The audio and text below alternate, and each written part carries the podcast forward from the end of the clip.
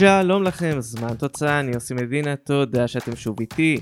לפני שנצלול אל הנושא של הפרק, נזכיר לכם שאפשר למצוא את שאר הפרקים בכל אפליקציית פודקאסטים אפשרית, ועוד המון תכנים, גם בפייסבוק, זמן של מספרים, גם בחשבון הטוויטר שלי. יאללה, אל הפרק. תראו, בפרקים שבהם אני מציג בפניכם קבוצות מרחבי אירופה שרוצות להגיע להישגים גדולים, לפעמים בתחקיר אני נתקל בכל מיני סיפורים באמת משונים. למשל, סוויפט הספרנג' מלוקסמבורג. זו קבוצה קטנה וצנועה במונחי הכדורגל המקומי, היא הוקמה ב-1916 אבל רק ב-1985 היא עלתה בפעם הראשונה לליגה הבכירה. ב-1990 היא רשמה היסטוריה קטנה, היא זכתה בתואר היחיד שלה עד היום, גביע, עונה לאחר מכן היא שיחקה לראשונה באירופה, כשהודחה בסיבוב הראשון של גביע המחזיקות עם שני הפסדים 3-0 מול לגיה ורשה. עד כאן, כלום לא מעניין. לפני שנתיים היא חזרה לאירופה, בצורה קצת עקומה נקרא לזה ככה. היא סיימה במקום הרביעי, אבל בגלל הקורונה החליטו בלוקסמבורג לבטל את הגביע. אז הכרטיס הנוסף לקונפרנס ליג הלך אליה. העונה היא עושה משהו שונה. היא מובילה את הליגה מעל דודלנג' האלופה הכמעט נצחית של הכדורגל המקומי, אולי בדרך לזכייה באליפות ראשונה. ובאמת, הייתי יכול להמשיך ולהרחיב על זה, אבל מסתבר שסוויפט אספרנג' עוברת עונה הרבה יותר מוזרה במקומות אחרים.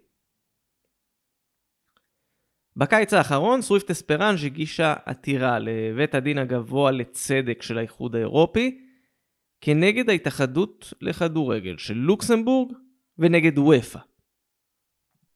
הסיבה?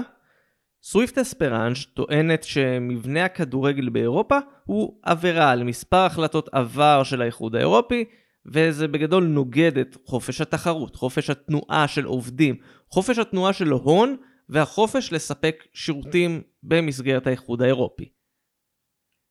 אם זה נשמע לכם מוכר, אז כנראה שלא סתם. אלו סעיפים דומים לאלו שהופיעו בעתירה די מכוננת משנת 1993, ההחלטה שלה התקבלה בבית הדין האירופי ב-1995, ז'אן מרק בוסמן נגד וופא, ההתאחדות הבלגית ו-RFC ליאז'. אותה החלטה שהסדירה את מעמדם של כדורגלנים באירופה ובין היתר אפשרה להם לשחק באופן חופשי ברחבי היבשת מבלי להיחשב זרים. בואו נחזור לקייס הזה של סוויפט אספרנג'. לטענת הקבוצה, המבנה הנוכחי של הכדורגל מאלץ אותם לשחק אך ורק בתוך הליגה המקומית בלוקסמבורג. בגלל זה נוצרת עליהם מגבלה והם לא יכולים להתחרות באופן ישיר במשאבים שיש לקבוצת כדורגל בצרפת או בספרד למשל. הם אומרים שזה גורף להרבה מאוד ליגות והרבה מאוד קבוצות ברחבי אירופה, ברחבי האיחוד האירופי. למשל הם מעלים בתור רעיון הקמה של ליגה לגוש הבנלוקס, בלגיה, הולנד ולוקסמבורג. הליגה המאוחדת והתאורטית הזו כבר מחזיקה בהרבה יותר כוח שיכול להתחרות בליגות הבכירות, אבל אסור להקים ליגה כזו על פי חוקי וופא. למעשה גם כל ליגה רב-לאומית לא יכולה לקום. תכף נגיע לזה, אפילו לבנלוקס עצמה. גם אם הם למשל יהיו מספיק חזקים, נניח הליגה בלוקסמבורג גדולה עליהם והם רוצים לעבור לשחק בליגה במדינה אחרת, הם לא יכולים לעשות את זה. מה שעוד יותר גורם לפערים לגדול. אגב, הם נותנים שם כמה דוגמאות למקרים אמיתיים. למשל, דרי סיטי מהעיר לונדון דרי שבצפון אירלנד, היא משחקת בליגה של אירלנד, רפובליקת אירלנד, המדינה מדרום. את רקסם אתם כנראה מכירים מדיסני, אבל גם קרדיף וסוונסי הן קבוצות מווילס שמשחקות בליגות באנגליה. יש גם את אנדורה שדיברנו עליה פה באחד הפרקים הקודמים ומשחקת בליגה הספרדית, מונקו היותר מוכרת שמשחקת בצרפת. אם דיברנו על הבנלוקס, אז בשנים 2012 עד 2015 פעלה ליגה משותפת, הבנה ליג, שהייתה ליגת נשים שאיחדה בין קבוצות הולנדיות ובלגיות במקום ליגה נפרדת לכל מדינה. אם זה לא מספיק, אז העתירה נגד וופא כוללת גם עתירה נגד חוק שחקני הבית. כי בוופא עדיין מחייבים קבוצות לרשום מספר מינימלי של שחקנים שגדלו במועדון או במדינה. על פניו נשמע שכן, עדיין צריך למצוא איזשהו תמריץ כדי לקדם שחקנים מקומיים, הכל טוב ונכון, אבל מסתבר שכאן הלוקסמבורגים נכנסו לדלת פתוחה. מאוד. בסוף השבוע האחרון מוציא התובע הכללי של האיחוד האירופי, מצי שפונר, איזושהי חוות דעת לגבי התקנה הזו.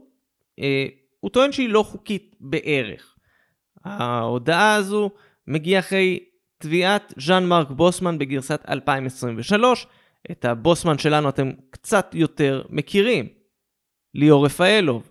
הוא הפעם לא עושה את זה לבד ונגד הקבוצה שלו, הוא עושה את זה יחד עם הקבוצה שלו אנטוורפן, הם תבעו את ההתאחדות הבלגית.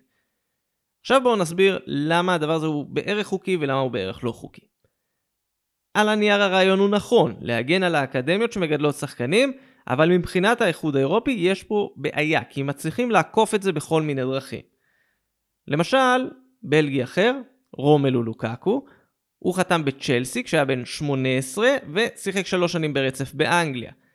לפי התקנה הזו, לוקקו נחשב שחקן מקומי אנגלי. וכן, הוא נרשם ככה במשך שנים, ויש עוד כל מיני מקרים כאלה, ובגדול אחד הדברים שאומרים שם זה שמועדונים חזקים יכולים להביא שחקנים ממקומות אחרים בגיל צעיר ולהפוך אותם למקומיים. במקרה של רפאלוב, הוא נמצא כרגע במצב ביניים כי הוא מחזיק באזרחות בלגית, אבל בגלל שהוא הגיע בגיל מבוגר, הוא לא יכול להירשם בתור שחקן מקומי, כי הוא לא שיחק באקדמיה מקומית. כלומר, משהו בפרשנות המקורית של התקנה הזו, אה, לעומת הצורך הזה של שחקנים עם דרכון אירופי לשחק בכל מיני מקומות, משהו שם הלך לאיבוד ביישום בשטח. ועכשיו בואו ניקח את הדברים ונחבר נקודות. מי שייצג את רפאלו ואנטוורפן הוא עורך דין בלגי בן 68 בשם ז'אן לואי דופונט. הוא גם זה שמוביל את התביעה של סוויפט אספרבק. תאמינו או לא, אבל לפני 30 שנה הוא גם היה חלק מצוות התביעה של ז'אן מרק בוסמן. אבל כאן צריך להגיד עוד משהו על התביעות האלה, על המשמעות שלהן, וגם על ז'אן לואי דופונט. כי יש לו עוד case משפטי קטן שהוא מנהל. והוא הרבה יותר גדול.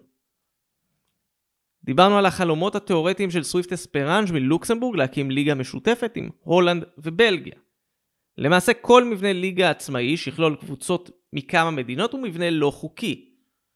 אחת הטענות שדופונט מוביל היא שגוף עסקי שיושב בשוויץ, אנחנו מכירים אותו בתור ופא, הוא לא יכול להיות המונופול על ניהול הכדורגל באירופה ולקבוע בעצמו מה מותר ומה אסור, על אחת כמה וכמה כשזה נוגד את ההחלטות של האיחוד האירופי.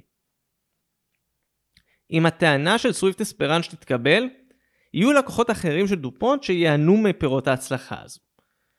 זו תהיה חברה כלכלית אחת בשם A22, שמוכרת בעולם בתור מי שמנהלים את הסופר ליג. אותו רעיון של ליגת על אירופית שנגנז במהירות.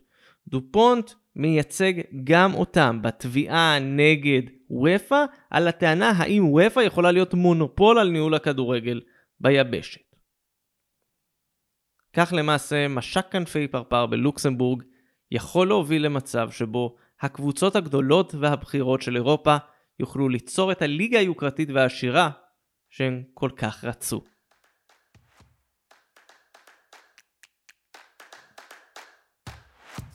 אז זה היה עוד פרק של זמן תוצאה. אני עושים מדינה, תודה שהייתם איתי. כאמור, אנחנו בכל אפליקציית פודקאסטים אפשרית. חפשו זמן של מספרים בפייסבוק, אל תשכחו את חשבון הטוויטר שלי, הכל שם. אני כבר מחכה לשמוע מכם תגובות, תהיות, רעיונות לפרקים. האם במסגרת הסופר ליגה החדשה צריך שריון לסוויפט אספרנג'? הבמה שלכם היא לגמרי פתוחה. יהיו עוד פרקים, הם כבר בדרך אליכם. עד אז, ביי בינתיים.